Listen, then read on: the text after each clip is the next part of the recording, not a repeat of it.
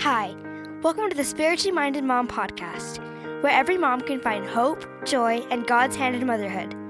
You'll hear interviews with all kinds of moms who are learning how to navigate motherhood. Most of all, you'll learn that you have a partner in motherhood, a loving Heavenly Father who wants you to succeed and is always there to help you in your most important work as a mother.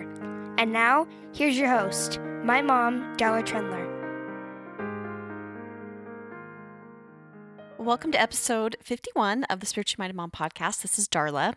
And before we jump into the interview that I have for you today, I wanted to let you know that today on the podcast, I'm interviewing Jamie Hutchings, and we spend a good portion of the podcast talking about suicide. So I wanted to give you that warning that if you have little kids listening, you may want to put your earphones in. And also, just to tell you that I really wasn't expecting this interview to take the turn that it did and to have it be so focused on suicide. It really wasn't my, my plan, but it's just kind of where the interview went. And I thought about editing a lot of it out, but as I edited, I really felt the spirit that this was a message that needed to be shared. I, in no way, am an expert. I'm not a professional. I don't have a ton of experience with dealing with suicide myself. And so, in no way shape, or form do I want to pretend like I really know a whole lot about this. The only thing that I know is that I have faith in the atonement of Jesus Christ. And I think this episode offers that as a hope in so many situations that have to deal with people taking their own life. And so I hope that you will listen to this episode with that in mind and that you will be able to find some hope from Jamie's story that I'm going to share next. So thanks for tuning in, and here is my interview with Jamie Hutchings. Welcome to the Spiritually Minded Mom podcast. This is Darla, and I am excited to have a great interview for you today. My guest today is Jamie Hutchings, and she is a convert to the church. She's also a cancer survivor. Uh, she's a wife and a mom, and a motivational speaker, and also a mental health advocate. And you may have seen her on Instagram at Surviving the Bubble is her handle. And she has so many great things to share. I've been able to hear her speak twice, and I really love what she has to share and her insights about motherhood. So I'm excited to welcome Jamie to the podcast. Thank you. I'm so happy to be here. This is so great. Okay, so start let's just start off really quick. Tell us a little bit more about you and your family. Um, we were, I love to tell people, well, youth in particular, when I speak, I like to play a little game with them in the beginning because they're going to get to know me so much over the next hour that I like to just play a little game and tell them some fun facts about me. So I always start off with two truths and a lie. And one of the things I say is, I was born and raised in sin. And you always see the hush over the group, and they're like, um, do we want to say anything about that one? And then every once in a while, I've had people answer it right that I was born and raised in Las Vegas. That's a good so yeah. I was, my husband and I actually met in high school. We didn't like each other at all. We had similar friends. And it wasn't until he came back from his mission that we were just googly eyed for each other. And we actually got engaged after 17 days. And then we got married two months later. Wow. And the rest is happily ever after, as they say. No, not really, but we, we try, right? right, right. 19 years. I have two teenage daughters, so I try to speak teen language. it doesn't always work, but, and then I have a son that's 10. Um, we're in Queen Creek and we've been out here for about nine years now. We absolutely love Arizona. We are desert people for sure. Yes. Okay. We can relate on that. I've been yes. here almost 20 years. Okay. Well, I was born in Arizona, then I moved away, then I came back. But yes, I love Arizona. It's just the greatest place. So it's amazing. And it's given me the opportunity to meet you and to hear you speak a few times. So that's been a really great thing. That's so awesome. That warms my heart that you've heard me speak a few times. Yes. It's, I, I've, I've loved it. And that's why I have wanted to have you on the podcast for a long time. Okay, so let's talk about motherhood when we were getting ready for the interview, you told me that you kind of have a theme or a philosophy about parenting, and it's great. So I really want you to share this with everyone. Okay, I kind of laugh when I get that question like, what's your parenting theme or philosophy? Right. Like, I really laugh because I wish that I could sit here and tell you I'm the most organized person. I'm so good. We're on schedule every day. You know, I've been really good at that since day one. But let's be like, if I'm totally honest, it's kind of a crapshoot, honestly. Like, I remember very clearly the day that they sent my first daughter home with me and I cried and she cried for the first 24 hours. Yeah. And I was just like, what did I do? This is not, it wasn't at all what I expected. I think I expected like, like a Cinderella moment, you know, like little birds chirping in the air and, and all the beautiful things that you expect to come from babies. And it was terrifying. It was so scary. And so I really feel like that's how I kind of started off in the motherhood department was terrified and have no idea what I was doing. So um, my husband and I, I wished also that I could say, oh, we've been on the same page from day one. We're, you know, we're so connected and in sync and all that. Yeah, right. I mean, it, it's, it kind of flies out the window with every age and every kid. Yes. And they're all so different that there's not one size fits all. It's not cookie cutter. You have to be different with each kid if you're going to help each kid succeed in their own individuality. And so it's really, I mean, it's a day by day thing for me, honestly. And I don't know what my kids would say my parenting philosophy is. We're we're kind of a loud family. So when I hear never yell in the home, oh my gosh, that one gives me, that one gives me anxiety because I just naturally raise my voice. And so, but we all kind of do that. And we we love loud and we fight loud and that's just who we are. And we have come to be okay with all of that. Oh, I think that's good. And I think I think you're kind of in the same stage of motherhood that I'm in, and you get to this point and you look back and you go, "Yeah, I don't have anything figured out, right?" No, nothing. because You they pretend. are you, You they pretend, are all so you? different. And once you've gone through those different stages with different kids, you go, "Oh yeah, I don't know, I don't know what I'm doing." Because you just when you think you have it figured out, something shifts, Oh, totally. right? Yep. Right.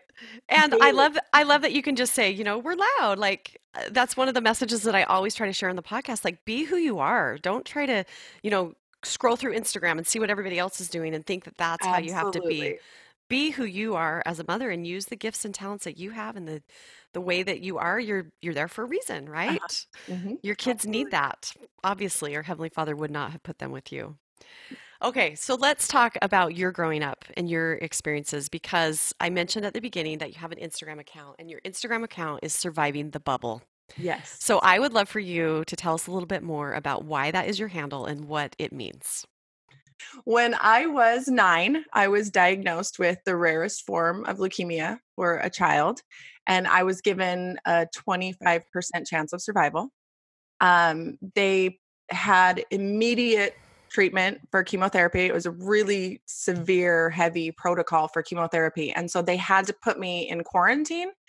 The, the back end of the hospital wing for pediatric oncology had three rooms and when they walked us back there they they explained it a little bit but i don't think that i really grasped what was going on until i was there there were there were three rooms and each room had one wall that was a curtain of clear plastic vinyl that hung in front from the ceiling to the floor and that was in place of the wall and when i walked in there were two little boys in either end room and they moved me to the middle room and it was kind of like an et experience like when they quarantine off the house and you Yeah. know, they have to walk into this room where this spray goes on them and you know the air and it gets everything off and then they dress up into these giant hazmat suits um, they sterilized me and so they stripped me down and got all the germs off of me and put me in the room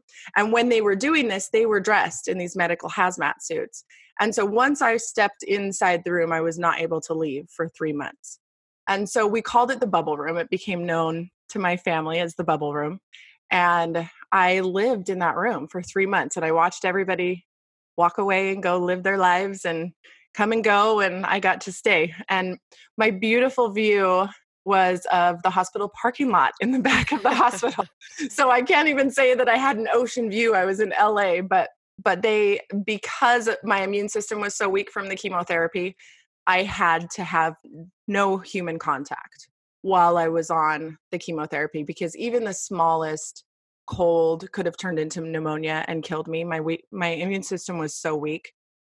So were people were people able to come into the room or did they have to put on a suit? They had to put on a suit. Okay. So head to toe. It was it literally I just made some um a man put one on last night at a fireside that I gave for youth.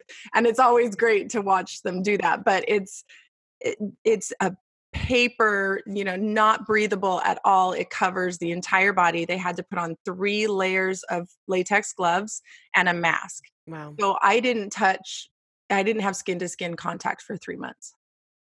So uh, you're only 11 years old, right? At this 10. point. Oh, 10. Okay. Uh-huh. So how did how did that experience change you? What did what did you learn? Can you look back and say I learned these lessons even though you were only 10 years old? Absolutely. I mean, you grow up really fast when something like that happens. Yeah. When you're literally facing life or death, you you change.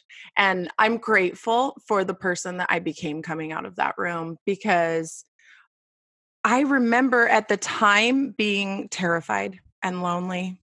Actually, one of the things that I used to do, I don't know if you, this is totally going to date me. I don't know if you remember this, but do you remember Hugga Bunch? No. So in the 80s, okay, it's okay. You're Okay, but I was around in the younger than me. 80s. No, I am probably much older than you, but I do not remember that. okay so there were these little they looked like teddy bears and they were these um, stuffed animals and there was a, a cartoon where the girl that had these Hugga Bunch she had a mirror in her room and she could touch the mirror and the Hugga Bunch would bring her into their world and they okay, were I do not remember that. oh my gosh you have to now you now, Now I'm you're gonna have to go. Google that. And then when you go inside this land, it's just pillows and jumping and happiness and, you know, rainbows everywhere. Kind of similar to Care Bears, but this whole other world. Yeah. And I had a Hugga Bunch in my room, and I really remember praying. And I knew that I had enough faith that God was going to make my Hugga Bunch come to life and keep me company. And so I remember distinctly, you know, feelings of dread and fear and loneliness. Um, but I also remember walking out of that room with my head held high. And I had, I don't even know really how to explain it. I had the most invincible feeling walking out of there that I could conquer the world, that I could do anything. And so I kind of came out with, you know, as two ends of the spectrum. I came out scared and not knowing if, you know, it was going to come back, if I was going to get back stuck back in that room, or if I was going to live forever and be this amazing person that, you know, had a story to tell. So during this time, did was your family already members of the church or did you join the church after that? No, so I have been baptized three times. so I like to say, Okay, well I'm tell us this story. Heaven, all heavens, I'm there. um, when I was a baby, my mom was Catholic with her parents, and so I was baptized Catholic as a baby. And then a few years later, my mom started attending a born again Christian church. So when I was seven, I was baptized in my backyard preach in my preacher's backyard swimming pool. And then um, when we when I started to get sick, I didn't know, but my dad was actually talking to missionaries and praying and reading the Book of Mormon. He had grown up in the church, but he fell away when he was very young. Most of his siblings had. And so he didn't really he I mean he didn't attend church ever when I was growing up. I had friends that were Mormon because I lived on a street with you know the church right across the street from my house. But I didn't know anything about it. And then when we came out of the hospital, we started taking the missionary discussions and that was it for me. I just knew that, you know, God saved me for a reason and that was the reason and I was supposed to be baptized. And so my dad baptized my mom and I on the same day and then we were sealed in the temple a year later as oh, a that's family. that is so great. So, is there any part of your story with cancer that kind of led your family to that? Do you do you feel like that was maybe uh, s- uh, something I- that brought that about? I do know that my aunt was very active at the time. And one of the first experiences that I've ever had in my life with real, true prayer was when I was very first diagnosed. My aunt came to the hospital and she brought all these men with her. And I was nine and a half at the time. And all these men walk in with white shirts and ties, and they looked like they were, you know, FBI or something. I didn't know what they were doing there. And she said, They want to say a prayer. And I said, Okay. Like I was used to prayer. And then all of a sudden they put their hands on my head. And Mm. it was the strangest feeling. At first, I was very uncomfortable. And then I, I don't remember the words that were spoken, but I remember a distinct warmth washing over that entire room. And it wasn't anything that was could be denied. There was power yeah. in that room and God was there. And I think that that may have been a turning point for my dad and I know when you go through something like that, you turn to God. Right. And my mom was always and always has been, you know, very spiritual and believed in God and Christ and so she turned she turned to God and I think it was just we don't know what to we don't know where else to go. You know, that's right, right. Uh. It draws you to your knees and then you you really have nowhere else to go. Yeah, so true. Well, I think, you know, there's probably a lot of people thinking, oh, what a great story. She had cancer. She beat cancer. Her family found the gospel and they all lived happily ever after. Wrong. No. right? Nobody's life turned out like that. So, and yours, you're no Wouldn't exception. that be amazing? Wouldn't that be this? Okay, so we can just say, thanks for sh- thanks for coming. Then we're done. No, close the book, right? so, so that isn't what happened. But you did beat cancer. You're here today, yes. and you had a lot of struggles after that in your teen you were uh, going through your teen years having survivor guilt and mental health issues and so tell us a little bit about those struggles and what you learned from that time in your life uh, the first real struggle that i started to notice was um, around 15 and that's when the survivor's guilt kicked in of course i didn't know that's what that was at the time. I mean, it wasn't until recently, actually, that I discovered what that was and have researched a lot of that.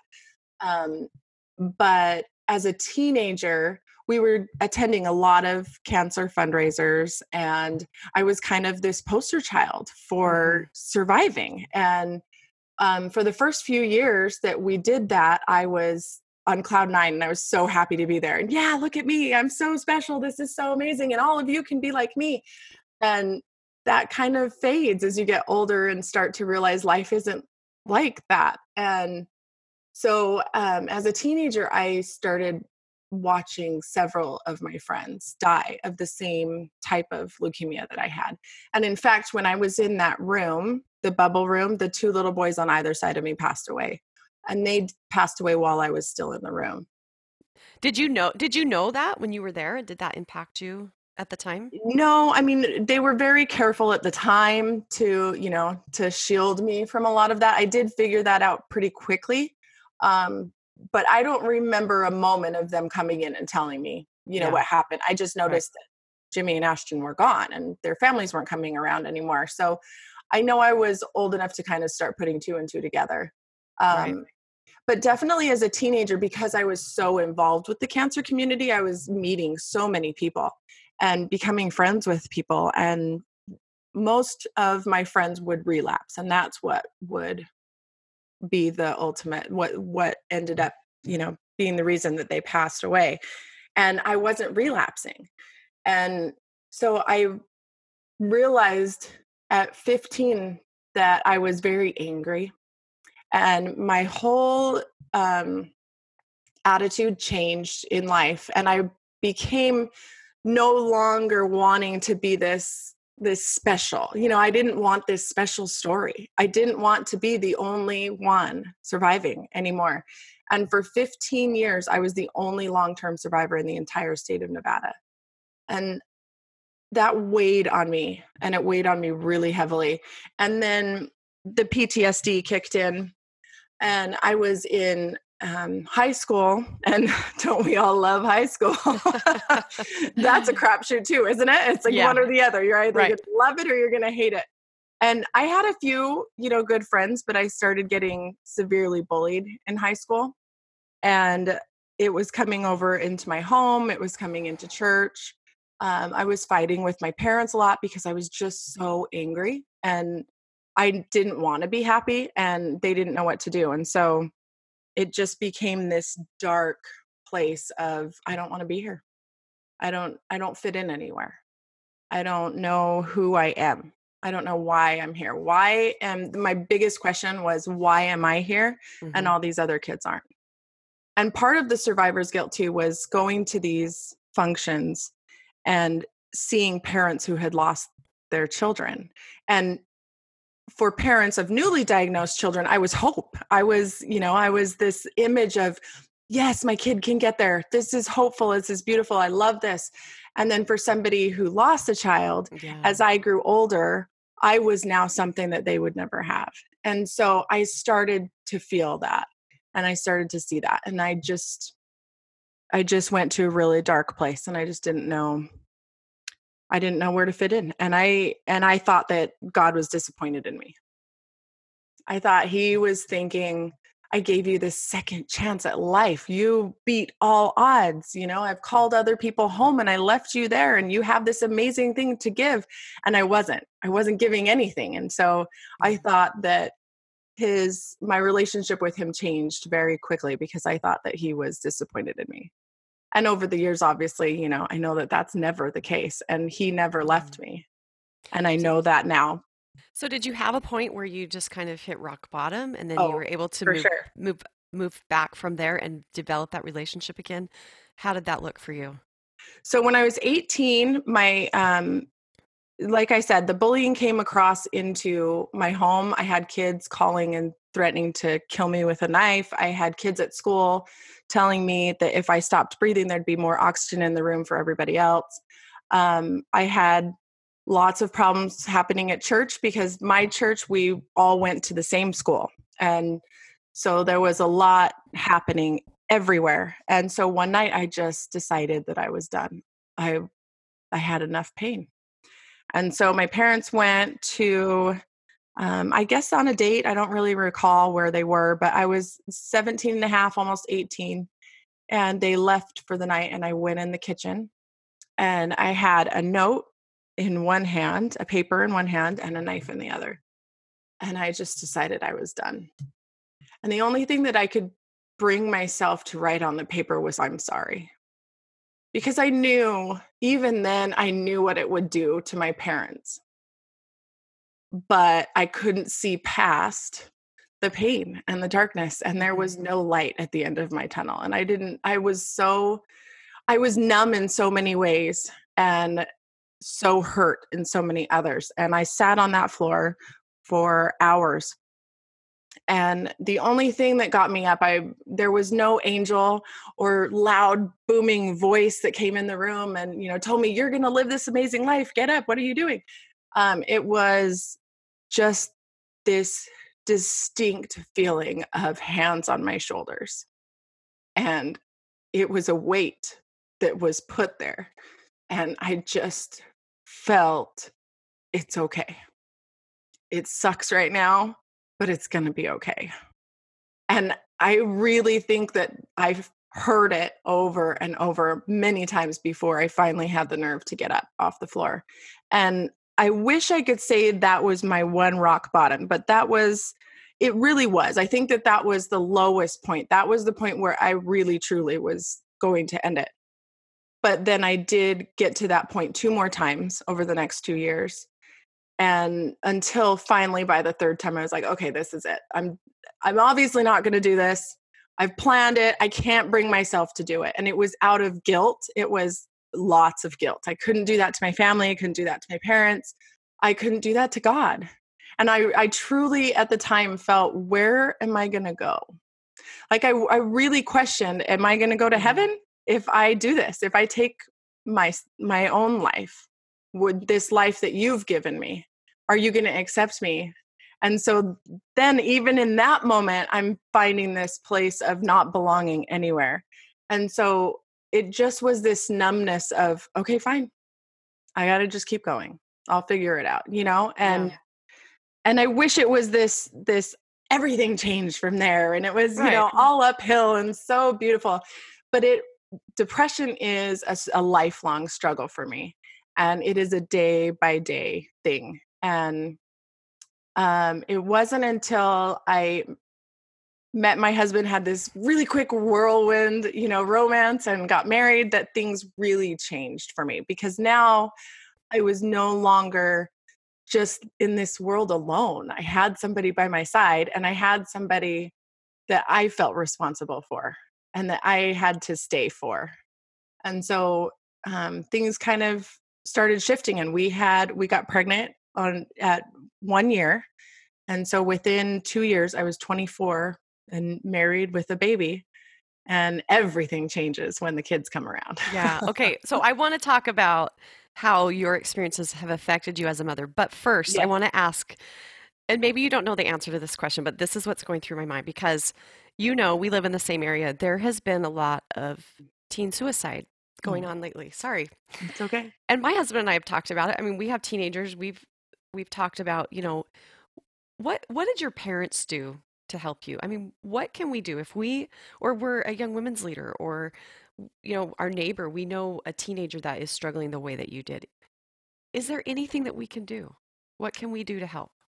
My parents didn't know. They had no idea. They didn't know that I was that dark until probably 10 years ago when I actually started talking to them about it. Okay. Um, I was very good at pretending. Very good. In fact, I, w- I wanted to be an actress.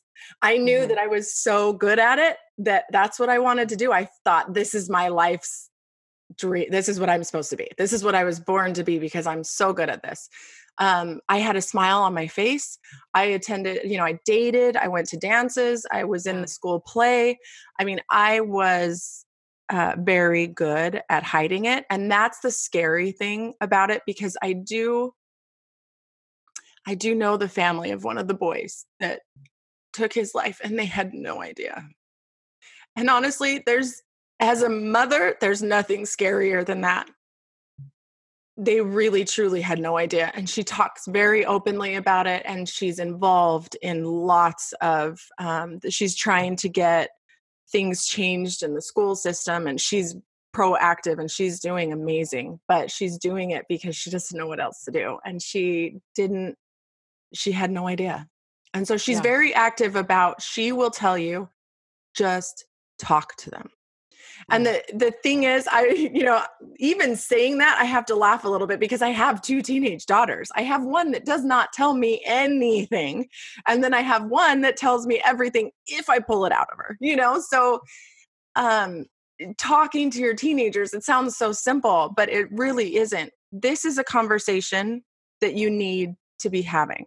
It is hard and it is not something you want to talk about. And I think a lot of people have this fear and it, it's a very real legit fear that mm-hmm. if you bring it up that all of a sudden it's going to be on their mind yeah. you know what i mean that if if we talk about this in a family night or if we all sit down and gather together and say you know okay let's talk about suicide it, it's this this fear my whole body tenses up that my kids are now going to know something that they didn't know before and i'm the one that brought it to their attention and I don't think it could be further from the truth because for somebody in my position, for somebody who has been to that place, I will tell you this nothing anybody could have said would have changed me wanting to sit down on that floor that night.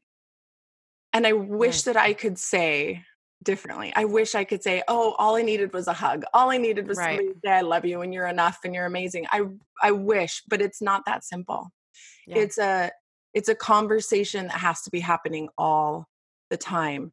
And I do know that a few of the fights that we had, you know, I'm sure my parents just felt like their hands were in the air. We've tried. You know, they'd taken me to counselors, they'd talked to me, they'd they just didn't know. They didn't yeah. know what else to do. And so I think at, at some point hands were in the air and like, okay, well, she's 18, she'll figure it out kind of thing. Um but I just think that it just has to be this constant conversation. Keep an eye on them. If they start, the, one of the big signs of depression is retreating. So if they stop being social, not wanting to hang out with their friends, if they start going into their room and watching TV for hours and hours, hanging on their phone for hours and hours, you know, um, that's a that's a really big sign. Just keep them out of their room keep them in the big right. space with laughter and noise and around family and just keep them where you can physically see them as much as possible but just keep that conversation going and i think that if you're a parent that's even remotely aware that something might be happening right there is already going to make some changes because right. if you are aware then i promise that's like a prompting from heavenly father to tell you you need to keep an eye on them and just yeah. keep prayer open and just tell them over and over and over. You can't tell them enough how loved they are. Right. And how much they're needed, how much you need them in the family, in this world, in, you know, for you. Yeah, I think I think that's a very a very important message to share that we that we just show them that we love them, but also help them rely on the Savior and know that He's there because that's what helped you, right? You Absolutely. felt those shoulders. And I went to a funeral recently of of someone that took their life, and the message that I got from that was that the Savior's work for that person was not done. Mhm. He it was not done. The atonement is still in effect, and so for someone that is struggling with losing someone who who has committed suicide, we can have the hope that the Savior is still there for them. His work is not done. Absolutely. And he knows everything that they went through. We don't know what's going on in people's mind. And so there can be hope in that. And that's what I walked away from that funeral feeling like because sometimes it feels so hopeless like what can I do to help people? right. Now, there's, you know, is there really anything that I can do? And you know, we have we can turn them to the Savior and let Him work that out. No matter what the outcome is, the atonement is in effect. The atonement of Jesus Christ Absolutely. is there for all of us. And that's the one thing that I do know now is that I would have had a place. What I was going through was not something that I brought upon myself. And it wasn't something that I could have changed in that moment. Yeah. It was something very real and very chemically happening to my body. And the Savior knows that, and Heavenly Father knows that. And I know without a doubt that He's waiting with open arms to take the pain So to take true. the pain. So there's there's this horrible stigma behind suicide and I've heard a lot of people talk about how it's a selfish thing and how could they do that to their family and how could they, you know, and it can't be further from the truth. I think that the pain, a lot of the pain is I'm not enough. I'm a disappointment. I'm Mhm. not doing what I need to be doing. I'm not I'm not the person I should be. And and they struggle so much with that pain that it's really hard to see through that curtain. It's a fight. It's a fight every single day. And some people, you know, when it comes to that point, it's literally they have no other option. They just feel like they have no other option. So there's nothing selfish about it. And I know Heavenly Father is there and waiting. And I don't think that that was his plan for them. He's happy to have them home and he puts them to work. And you know what? They work in their families that are left behind. I always think of that scripture in Isaiah that says we can bring beauty for ashes. Yes. I mean, what could be more tragic than losing a loved one in that way? right. And the Savior can can take that and and make something of beauty. Yeah. To, whether it be like your friend that's out helping other people, or you know, I don't know. I don't. I haven't experienced it. and I wouldn't even pretend to know what that's like. But I've seen it neither. around me, and and I'm I'm grateful that you're sharing that message that you're going out and sharing with teenagers and with parents that there's hope and you know you're hope to them just like those those parents that saw you as a cancer survivor you know now we we can look at you and say there's hope and and we can we can get through this. And i i know when we were talking before the interview you told me that one of your biggest strengths is faith. And first of all i love that you can recognize that in mm-hmm. yourself that you can say i have faith. But how did you get there and and how are you able to still say that to yourself I don't know if it was a place of getting there. I think that I remember even as a little girl going to my born again Christian church and just dancing and singing so Yeah. loud that Jesus loved me. And I just knew from a very young age that he was real. And I just always had this warm feeling that he was real. And if there's one thing that I can say turned me towards that for sure, like that cemented it in me, was that I felt his presence in that room. He was the only presence I felt sometimes because my mom couldn't stay overnight. She had a run, she stayed at the Ronald McDonald house down the street. My nurses couldn't stay overnight. They were, you know, hoping that I would sleep through the night so lights would be out and I would just be laying in that bed for hours. And he was there and he never left me. And one of my favorite pictures is by Yong Sung Kim, and he is he he drew this gorgeous painting of the Savior standing on the water, And the vantage point that you have as the person beholding this art is that you're drowning. You're the drowning person that's under the water and he's reaching down with his hand. And my savior that could not have been a more perfect depiction of my savior in my life for me because there's been so many times that I feel like I'm getting further and further away from him and I'm drowning more and more. And I feel like there's been times that I've done that to myself and I've pulled myself away from him.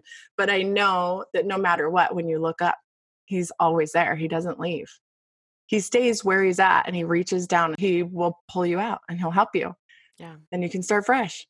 You're going to get there again. You're going to drown again you know? That's the beauty of of life is the ebbs and flows the ups and downs you know? He loves us no matter what he loves us through it all. It's one of the things that i love talking to the youth. When i first started sharing this story i my intention was to share my mir- miraculous story. I wanted to share my faith in my savior and i wanted to share this story of leukemia and this thing that i had overcome and help people to walk away knowing that there's modern day miracles. And i had never shared my suicide story before and that first fireside i went to i felt very strongly. There were a few other things that happened to get me to that fireside that were almost miraculous but standing there in that moment i felt share this story tell this story. And i told it for the first time.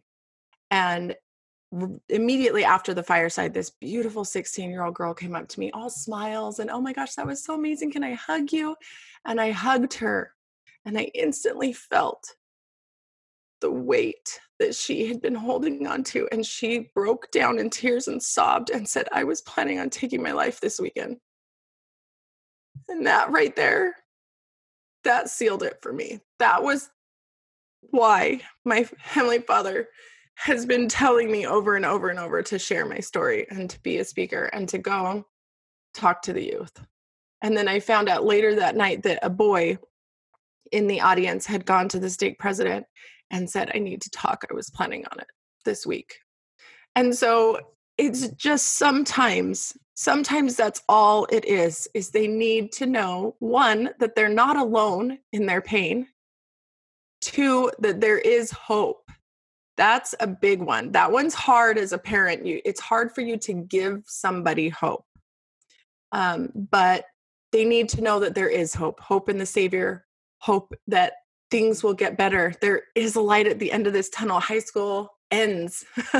it's it's kind of a miraculous thing that is only 4 years because it does end and life can get so much more beautiful after, but I also I hone it into them and I tell them over and over and over talk to someone. Don't hold this in anymore. Talk to someone. And there's so much help out there and that's the amazing thing about the internet and the you know technology that we have nowadays is you can chat with somebody online and it's anonymous you can Yeah. get on a phone and talk to somebody in your room quietly nobody has to know but it's somebody that's there for you and that will help you I like what you said about high school's only four years. Like, we can get through this, and and as as mothers, you know, we can turn our children to the Savior. We Mhm. can we can turn him to them. I know one of the things you told me was that you you like to look at your children through the Savior's eyes. How how do you do that? What does that mean? Oh goodness. Sometimes that's in a moment of anger. you know, sometimes that's like you just keep struggling with the same thing over and over and over with the same Right. kid, and you just have to look at him and go, okay, I brought you into this world for a reason. I- you know, I love you. I know my savior loves you. But but uh, two, one of the the things that I love to do as they get older. I mean, when when you have babies in your arms, it's so easy to see heaven. It's so easy to feel those really strong spiritual moments as a mother because you literally are doing what you were created to do. And so those babies are a gift from God and there's no questioning that. And I feel like as they get older and they test us and they fight with us and you know we go in the closet and cry because we know we're ruining their lives um, and we're failing on you know huge scales it's those moments that I have to stop and I have to say a prayer and I have to say, I love these kids. They're my miracles and I love them more than I love my own life. And I have to switch around my way of thinking a little bit. And as they've gotten older, it definitely helps me to stay um, close to the spirit for promptings for my kids. If I really sit and think about what does the savior want in their life? What is it that he is trying to get them to you know to see? What is it that he's trying to teach them? And if some way i can think about that and i can keep you know my prayers and keep my heavenly father close then there's times that i am prompted for you know the one thing that they need to hear and that's why we are the mothers for the children that we have because we know how Mhm. to raise them we know how to love them Yeah, And I love that. they come to us with all their quirks and their problems and their struggles because it's a strength in us whether we see it or not right away we have the strength to help them get through what they're going through and that's why heavenly father sent them to you you know in particular you specifically Yeah, I were love that. individually created for you I love that message. And sometimes I think with teenagers, I can almost see heaven a little more than I did when they were a baby because you start to see who they are and it's amazing. It's It so really amazing. is. They my kids blow me away like they're so much better than I ever was and they're just, you know, it's just fun to see those great things that that Heavenly Father created them to do and then to see them start to take those steps towards that is I think really exciting and really great. And never underestimate that you're th- their mother for a reason, right? We talked Mhm. about that at the beginning. We'll bring that back around here at the end. And I would just love to know one final thing from you before we Okay. wrap up. Actually, I would love to know a lot more things. Like we could talk all day. But I would just really love to know how you have seen and felt God as your partner in motherhood. there's no denying God in motherhood. I think that the only reason that my kids are alive today is because God is with me all the time. And not in a, you know, crazy way, but the fact that me being the imperfect woman that I am, that I don't even know how to keep myself together sometimes, have somehow managed to make these beautiful humans. And the amazing thing about them getting older and watching that is to experience life all over again through their eyes and to see the choices that they make and even sometimes the mistakes and and know oh, this is part of their journey and it's so fun to watch and to see. And i know a hundred percent that i would never have been able to get through any of this without god and without my savior right by my side pushing me along and helping me because i have days you know i have teenagers i have days many days that I literally still will go sit in the bedroom or the closet and cry and say i am going to ruin them they're going to be in therapy for years blaming me for things and somehow we keep going and somehow we still love each other unconditionally no matter what and that love is always there and that's where i know i feel that spirit so strong in my home when we're all sitting together sometimes it's watching a movie sometimes it's reading scriptures sometimes it's saying prayers but I, that spirit in a family and as a mother is just something that you can't take away and it's not something that can comes from this world Yeah, that was beautiful. Thank you so much. I am so grateful you. That you would take the time to come on and be interviewed. And I know that your message of hope is going to help other people. So thank you, Jamie. Thank you so much. This is a beautiful thing that you're doing. I love it. I know you have a million things to do, and I'm grateful you took the time to listen to today's podcast. I hope the episode helped you to know God is your partner in motherhood. For show notes, head over to spirituallymindedmom.com. For more motherhood inspiration, follow along on Instagram at spirituallymindedmom. And if you enjoyed the podcast, share it with a friend. I would love it if you would leave a review and rate it on iTunes. This helps more moms to find hope, joy, and God's hand in motherhood. Have an amazing day, and remember, you are doing God's work, and you are doing it wonderfully well.